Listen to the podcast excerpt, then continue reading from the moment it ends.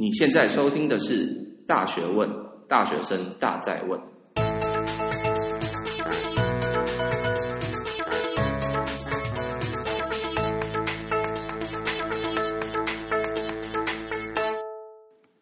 Hello，各位大家好，欢迎收听《大学问》，大学生的大在问。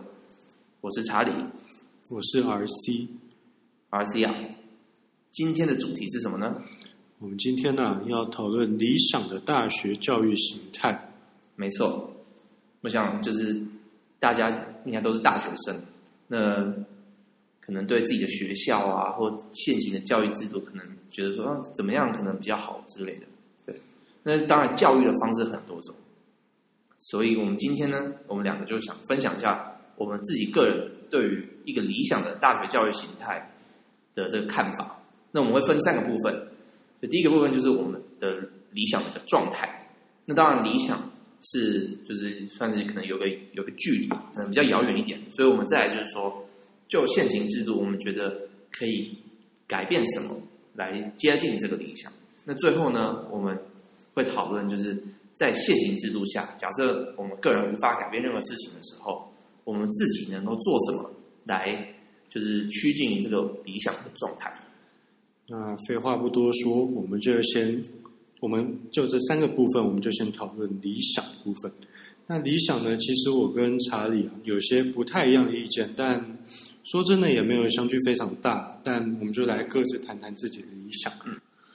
对于我来说的话，我的理想比较偏向是说，就是能够自由选择自己想学的东西。然后这个可以分几个部分来讨论。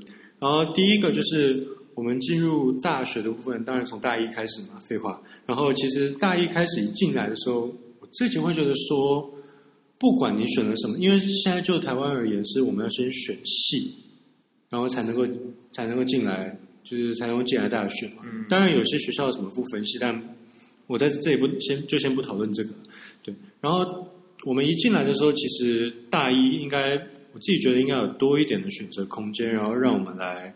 多去设立一些东西，不只是说是通识课啦，其实有一些非必修的课课的东西。嗯，我觉得自己也应该要，就是应该要让我们多多自由去设立，而不是让课表在那边塞满满。而且，其实说老实话，我自己觉得不应该在大学一进来就选系。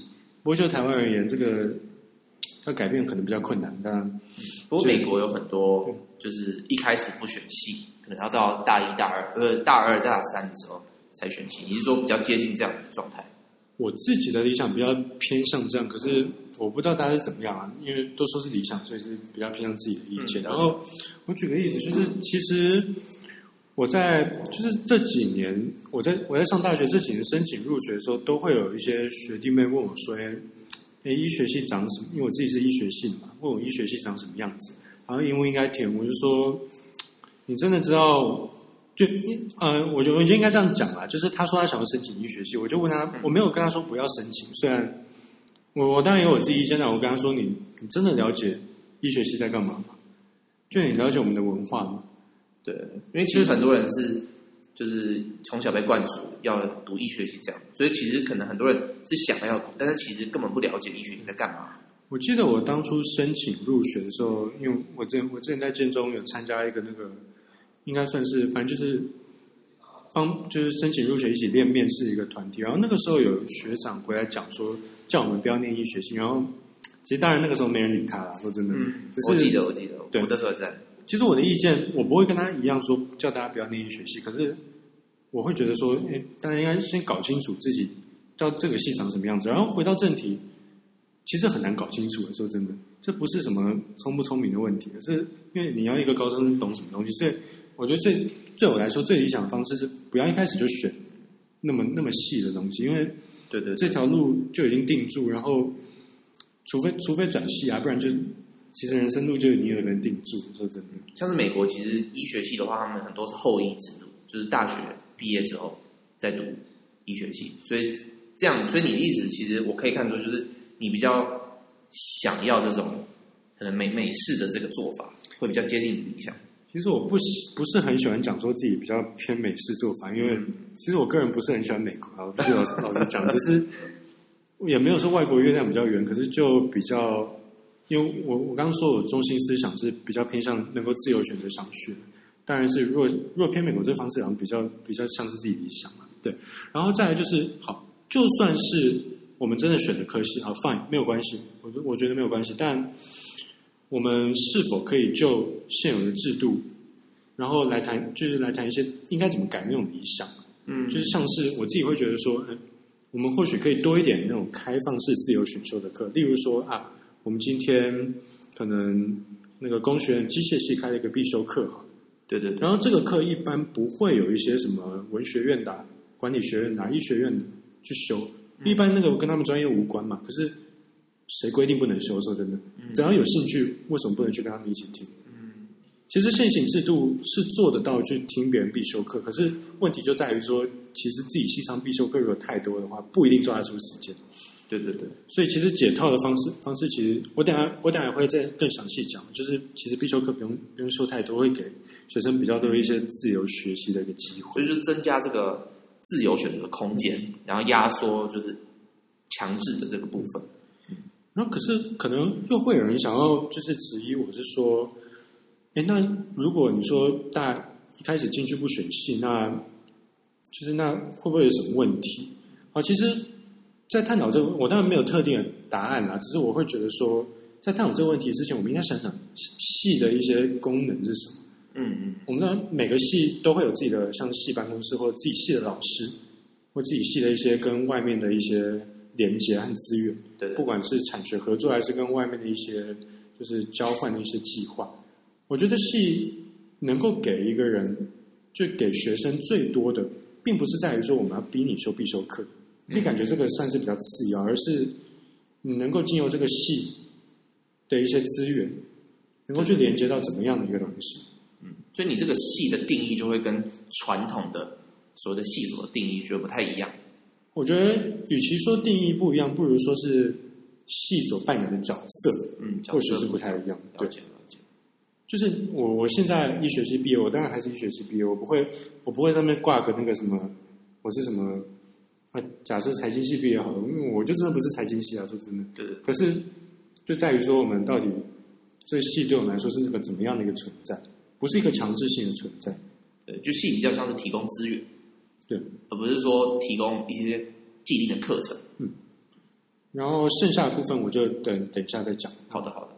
对所以我觉得听完 RC 这个理想，其实也是还就蛮有趣的。那我这边讲一下我自己的理想啊。那对于我来说，一个好的大学的教育体制，它应该是要不受时间地点都可以学习的一个一个媒介了。简单的是这样子。所以我们就回到传统的一个教育是怎么样？你想你看，在呃可能两千年前好了。就举孔子的这种私塾式的教育，那他们当然是老师在前面，对不对？那大家到了一个地点，在同一个时间，然后听老师讲话，这个是最传统的一个教育的一个形式。嗯、呃，其实我觉得未必说一定是跟老师这个，就全部人在那边听老师讲话。嗯、其实你可以看到《论语》里面有很多是孔子跟学生一对一的一些讨论。嗯，对对对。但是无论如何。这个东西就会变成它局限在时间空间的一个限制啊。嗯，对对对，就是你一定要到一个地点，然后看到他的本人，对不对？要同时出现在那个地点。那至于新式的教育呢，我觉得可以分几个点来来探讨。所以第一个点就是新式的教育，它可以任何时候都可以学习。什么意思呢？像是现在很多老师他们。的或者是教育工作者，他们就是把他们的课程呢，就是线上化，所以录成一个影片之类。所以在任何时候，学生都可以参与其中，去看他们的影片，去就是就是学习这些课程。对，那这有什么好处呢？就是它可以让学生有更多的时间可以自由安排他的行程。举例好了，一般来说，大学课程可能是。白天嘛，通常是白天嘛，白天上课。那假设今天你想要白天的时候参加你你想要的活动，或者做你想要做的事情的时候，就会冲堂。你说像睡觉，这 睡觉也是，这也是一个很有可能。对，但是我就说，通常就是可能你要做一些你其他的兴趣或什么之类的时候，那就撞到啊，你就不能做啊，这时候就麻烦。其实讲到这个，我突然想到，因为有些人会去会去实验室做研究，就大学部学生。其实如果说白天要有必修课，因为如果必修课。等等，就不管是必修课还是选修课啦，就是如果是实体的课程的话，其实因为有些实验，特别是生生化方面的实验、嗯、是要连续，对对，对，所以其实很难找到时间去做。没错，对吧、啊？对，所以就是像 RC 刚刚讲，就是其实这样还就是会限制我们很多的行程安排。对，那如果今天是一个线上化课程，那是不是我们就可以假设对于白天有事的人来说，他晚上再看就好了？对，那是这个 flexibility 就会变得很高，那我们时间运用也会更有效率。嗯，那再来就是这样的课程不会因此取代传统的这种讨论式的对的课程，就是可能是有老师跟学生互动的这个情形的这种教育模式。对，那一样是有可以讨论的空间，就是讨讨论类型的课程，但是这个课程可以改成什么？像是线上的 live 的。的这种学习，像是我们就是我们大二有一个计算机概论的课程，那负责老师是一个交大老师，所以他就是从交大连线跟我们学生上课。那这时候就变成不受空间的限制，所以学生不仅是老师可以在任何地方，学生也可以在任何地方学习。所以他就这时候其实就是让假设假设好了，学生要参加一些活动，他们可能在。不会在，就是假设我们学校在台北，他可能不会在台北啊，但是他一样可以参与这样讨论的课程，甚至连线，就是问老师问题，让老师可以及时的回答。嗯，所以传统的这种互动式的教学不会因此被取代，甚至可以被 enhance，就可以更有效率。那再就是对于整体的知识，它可以被更有效率的学的吸收。就像是如果今天你的课程。录成影片什么之类的，那是不是可可能有些人说，哎，不是每个人都想要用影片的方式学习啊，什么之类的，对。但是我我相信，其实还蛮多人是比较喜欢图像式的学习，就是有对，而且而非纯文字。当然，你说你你是不是要纯文字的学习？可能你比较喜欢的话，其实还是有课本的啊，对不对？还是有些文字的东西可以看，所以不会因此取代它。但是多了这个影片。图片的方式其实可以增加很多人的学习效率。不过，其实我老实讲，嗯，我真的在怀疑是不是真的有人喜欢那种完全纯文字没有图像的学习。嗯、我是抱持一个很怀疑的态度啊，因为其实很多知识，不管像像什么经济学啊，或者是什么需要图像化解剖学啊这种，对对，那你任何一种学问，嗯，大概只有哲学不太需要图吧？嗯，对啊。我的对啊，我我同我同意的。当然，我们很很难说，就是去预测每一个人会怎么样。但是我们只是说，大部分人，可能九十五趴人都是适合影片、图片这种图像式的，就是 visual 的这种学习方式。所以我觉得，如果改成用这样方式，其实很多人的学习效率可以提升。那我们有更多时间可以做自己想要做的事情。对，那再来就是说，我们不用局限在。现代传统的影片嘛，我觉得我的理想会可能甚至像是以后这种实景的 AR、VR 的这种科技如果发展的话，那学习可以甚至被往这个方向推。就像是我们其实很多医学系他们已经有这种 VR 的解剖的学习，就是我们不用看大体老师。呃，其实其实阳明也有，对，阳明有，阳阳明也有，对。但是在这边如果有阳明的学生在听，我这边必须要推广一下。那医学院院长好像就有在推这个。嗯，其实我自己真的觉得很兴奋，蛮支持的啊。不过那个只有，好像必须这些必须小小抱怨啊，那个只有中文版，就是对、对于我自己而言，那个因为我自己解解剖学的比较偏英文啊，所以、嗯、不我在想，可能也是因为市场目前需求还没那么大，还没有那么推广，所以如果真的比较推广以后，那个软体一定会改善。对对对，就是我其实蛮看好这样的的这个科技的，因为像是。我们知道，Google、Microsoft，甚至 Apple，其实都在，就这些科技的大公司都在推这样的技术，所以这个这样的软体只会越好，不会越差。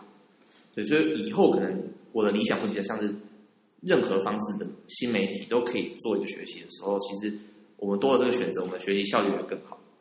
对，那我们学习效率更好，那我们剩下时间要干嘛？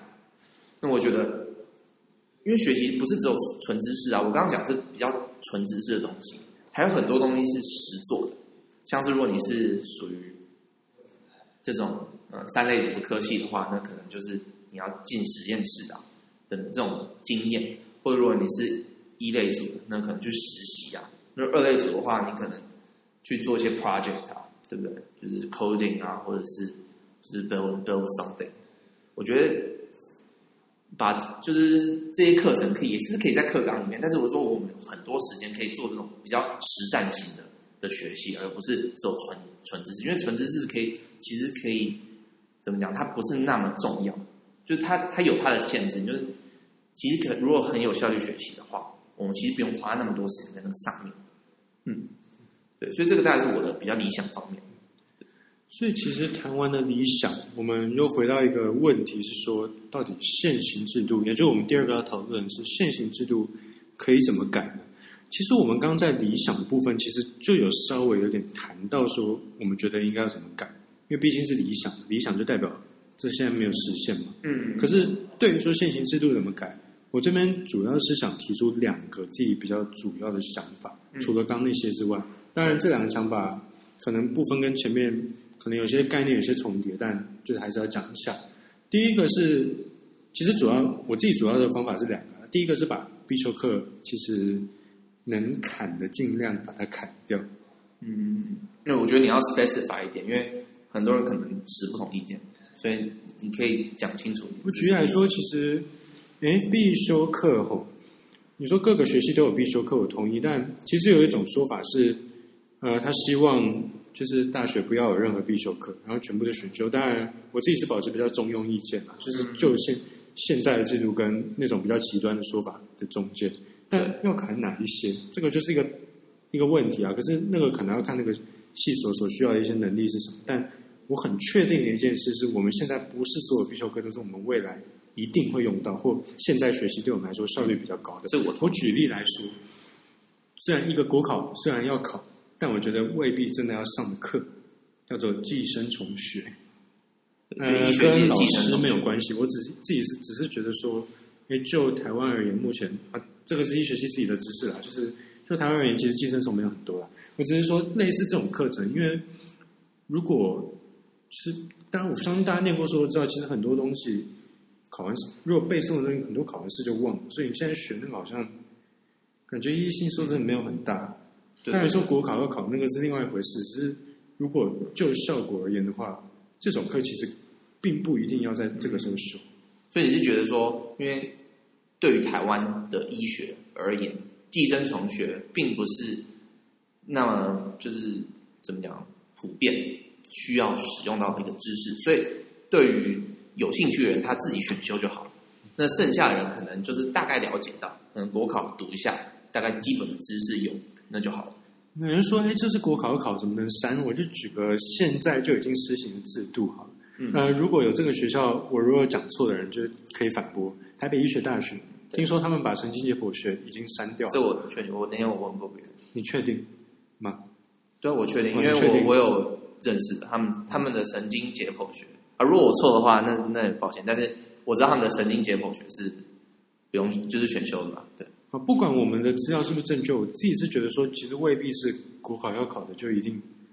你先讲一下，因为很多听众可能不知道神经解剖学是什么东西。好，神经解剖学就是一个简称神解，然后有些有人在开玩笑说是个神才能了解的科目，然后我们神解老师也讲，甚至是神都不了解的科目。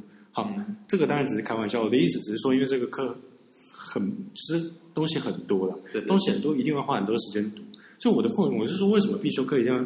不是说一定啊，就是为什么比较适合砍掉？是说，因为我们如果必修课除了占据我们的时间以外，课就是白天的时间以外，其实我们在晚上还要念一些自己不是特别喜欢的东西。对的话，你如果万一说啊，假设我现在说寄虫都不能删，那一学期没有课可以删，我自己老实讲，嗯，可是。说真的，对以后的效益，因为因为其实这世界上，就这世界坎坷是趋势嘛。就我们我之前我们医学系有 PBL，我们是有 PBL 的课程，我们那个 tutor 曾经讲过 PBL 好，不管怎么样，反正就是我们有一个老师去那个密苏里大学访，那个老师去密苏里大学访问，他就说他们已经把几乎的实验课很多都把它删掉了。对对对，对，所以其实删掉不代表就是你不能修，不是这个样子，它不是从此从课表上面消失，它不是从此从学校消失，它只是说学校没有强制你去修，你要修也可以，不修也可以。我觉得比较像是一个比较自由的心态。对，所以你会比较偏向就是学校提供这个资源，像是我给你神经解剖学的课程，但是你不一定要修。对，我觉得，嗯、就我我讲难听点，如果说真的以后可能会用到的都要修，那我。说句难听，那每每一个学问都要修了。对，那我觉得我们也应该要修修什么拉丁文啊。说真的，我们也应该要修那种啊政治学啊，那种必修课政治学啊，啊必修课法律、必修经济，这些都要用啊。说真的，对，有人讲以后医生不用用这些，我不相信。对对对，我同意，我同意。对，所以就是衡量说，就是这个东西是不是真的一定就是非上不可？我觉得这是有很大的讨论空间的，就是这个。这个知识在这个领域里面，真的有重要到那种程度吗？是重要到大家一定要花那么多时间，花那么多精力，然后学吗？就是有真的有重要吗？我觉得对于很多系来说的里面的一些科目，其实都有讨论空间。嗯，那再来，刚刚讲的是砍必修课的部分，另外一个我自己想改的是，我想改变，我觉得成绩的评分方式可以改变。其实很多学校已经有改了，因为以前的以前台湾大部分大学可能是以绝对分数制。什么叫绝对分数制呢？就是啊，我今天考试考九十三分，假设，然后我两次考试考九十三分，然后老师也没有调分，我学习成绩就是九十三。对。可是现在不一样，现在你考九十三分，嗯，然后你你旁边的人考九十分，嗯，然后做你一就就是你可能没有来上课的室友考了一百分，whatever，反正就是三个人不同分数，可是都是拿 A 加。对对，这个是现在的制度。可是我觉得，因为现在这种制度是比较。在就是比较一个区间式，让学生压力比较没有那么大。嗯、可是其实就实际而言，因为要拿到九十分，并不是真的容易成那个样子。对对，我觉得甚至那个级数还可以再缩小。嗯，为什么要缩小？说这样的意义是什么？其实让学生更，因为有嗯、呃，我自己就我会拿那个经济学的边际效益递减，marginal return 递减的那个方式来讲，横轴就是时间，纵轴是就是收益嘛。对，我们如果再增加多一点时间，我们要从八十分达到八十五分，我们可能要花一单位的时间。可是从八十五分达到九十分，虽然都是增加五分，对，可是我们可能要花的是两单位的时间。对对对。那我们我当然知道有些人想要追求成绩，呃，追求成绩目的不一定是纯粹只是为了成绩本身很爽，可能有人为了奖学金，有人为了申请，fine，我觉得没有关系。其实不是说追成绩错，我上一篇也讲到说，这只是一种投资。嗯，可是我们如果能够能够更容易达到一个我们想要的那个比较就在那个 level 的成绩，我觉得拿 A 加跟 A 来比哈，嗯，我们要拿到就是 A、B、C 三级的 A 比较容易，还是拿到 A 加 A、A 减 B 加 B、B 减这样的 A 加比较容易？同样都是最高分哦，对，哪个比较容易？一定是拿 A、B、C 三级的 A 比较容易，没错没错，因为就绝对分数来看，我们只要拿二十二分就好，它的级级距比较少了，所以意思是说，其实。如果要追求最高分，如果把那个分数的制度改成就是像 A、B、C、F 就这样四个级数的话，嗯，或许对我们来说，纯粹只是为了追求分数，可以花比较少的时间，我们可以有更多的时间在做其他事情。嗯，所以你的你的这个制度其实就是变相的鼓励学校不要，就是怎么讲，不要让学生花那么多时间在成绩上面，反而是鼓励他们做别的事情。因为改了这个制度，学生自然的行为就改变，算是吧？嗯，可以这么讲。了解了解。对，那我讲我自己这方面，我觉得制度可以怎么改？因为我刚刚提到我的理想上是这个学习应该是不受实地的限制，所以我觉得最重要的是学校应该鼓励老师教授以新媒体的方式来上课。所以举例像是。嗯，像我们学校好了，我们阳明大学主要是就是我们现在的课程很多是老师上课录影的方式。那其实这也不是到我完全的我的理想，因为单纯也是只是把课程录录影而已。但是我觉得这是一个进步，这其实已经一个进步，比传统的进步很多了。那这样的话，我们就可以在任何时候都可以看我们老师上课内容。所以其实就是这样的话，对我们学习效率，其实我们自己安排时间，其实还蛮有帮助的。那另外一个就是这种新媒体，它还有什么好处？就不是只有对学生而言上课比较有效率而已，其实对老师而言，老师也比较轻松啊，对不对？因为像是他已经假设已经录好影片了，那每个学期都是放那个影片，那他要改里面的东西，他其实只要加一点东西上去，对，或者把如果假设这一段他觉得呃已经过时了，他就把它剪掉，对不对？他其实可以做很多修改，所以也是可以与时俱进，而且老师不用重复上课，对，因为其实。你想想看，就是传统教育，就是每一个学年老师都要出现在那个地点，然后上一样的东西，这是很没有效率的事情。为什么不要先录好，然后以后播那个？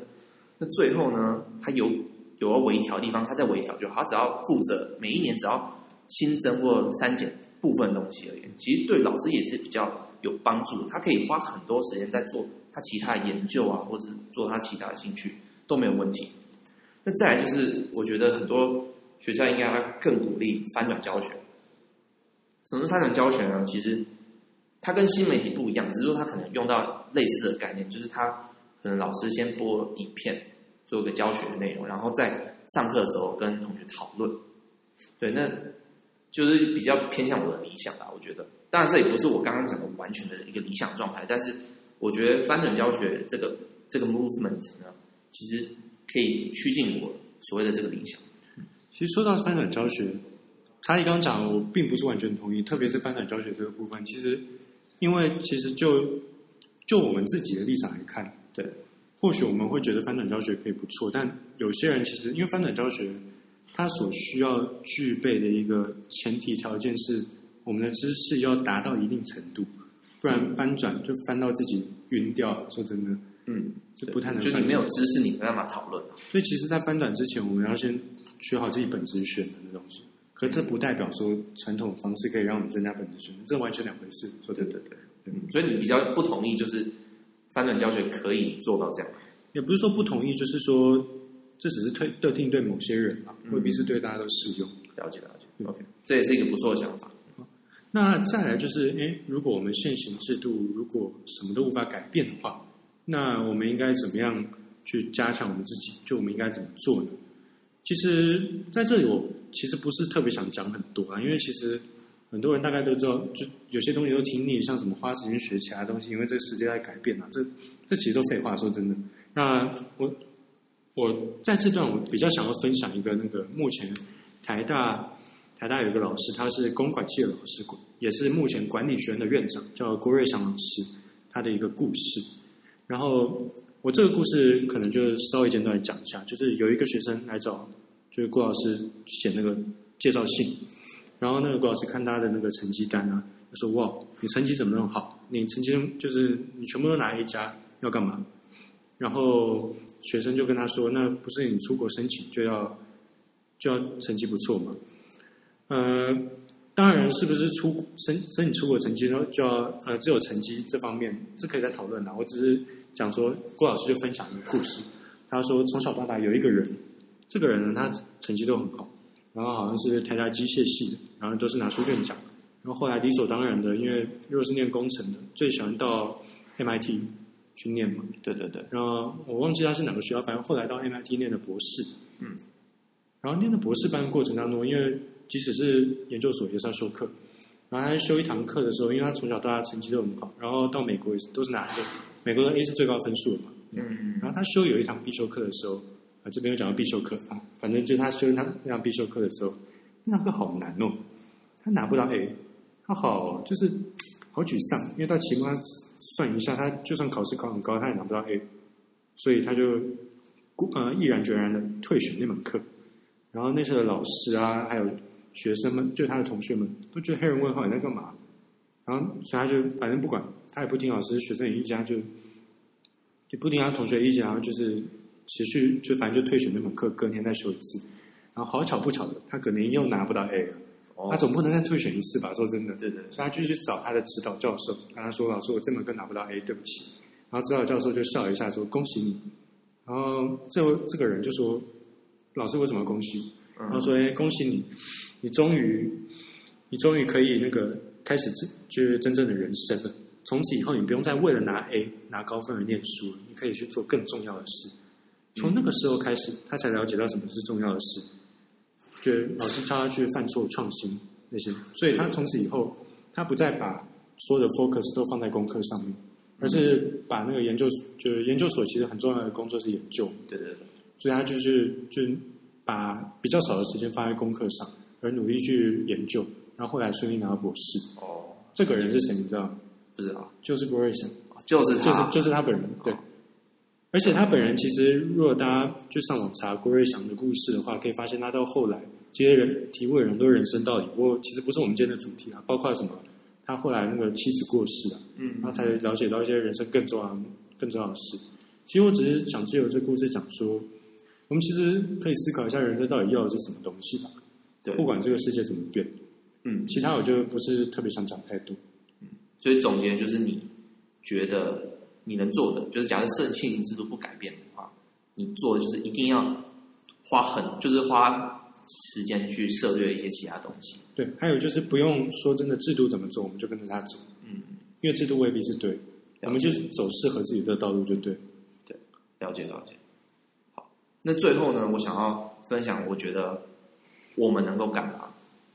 那像我讲的，就是我希望这种教育的制度是不受实力的限制，所以其实现在很多的这个。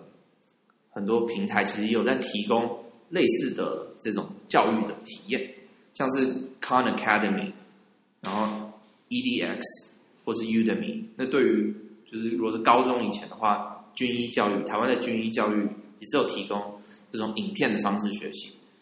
那我刚刚讲的这几个例子呢，其实他们最重要的就是他们想要翻转这个教育的方式，因为他们这些都是公开的影片，然后内容可能。其实跟其实很多学校的这个必修的东西是很高度的重叠的，所以如果今天你是大学生，然后你觉得你想要走这种比较有效率的学习方式，我觉得看这些网站他们很多的课程的影片，其实都对你的学习有很大的帮助。像是不瞒各位说，我自己之前在学学有机化学的时候，就是我 Khan Academy 的影片帮助非常大，因为。我完全不知道有机化学老师在讲什么，所以我就看那个影片，然后讲的很清楚。对，所以我觉得，当然你说这个方式一定是适合所有人吧，我不确定。但是对于我来说，我获得很大的帮助，所以我非常推。对，嗯，那再来就是最后一个就是学习怎么学习，因为我刚刚讲的这个整个理想的状态，其实很大层面就是我们希望纯知识的部分。有效率的学习，把剩下的时间去探索各种其他事情，所以学习怎么学习很重要。那这个其实是一个很大的议题啦。那你可以推荐几个，就是比较 general，或者是推荐看什么书，可以让我们学习怎么学习？好，了解。那我觉得，因为我自己喜欢看英文书啊，但是我不确定这个东西有没有中文。有一本书叫做 Make It Stick，就是 Make 就是 M A K E。然后空格 I T，空格 S T I C K，Make it stick。这本书在讲的是我们要怎么把一些比较琐碎的知识记忆，有效率的记忆起来。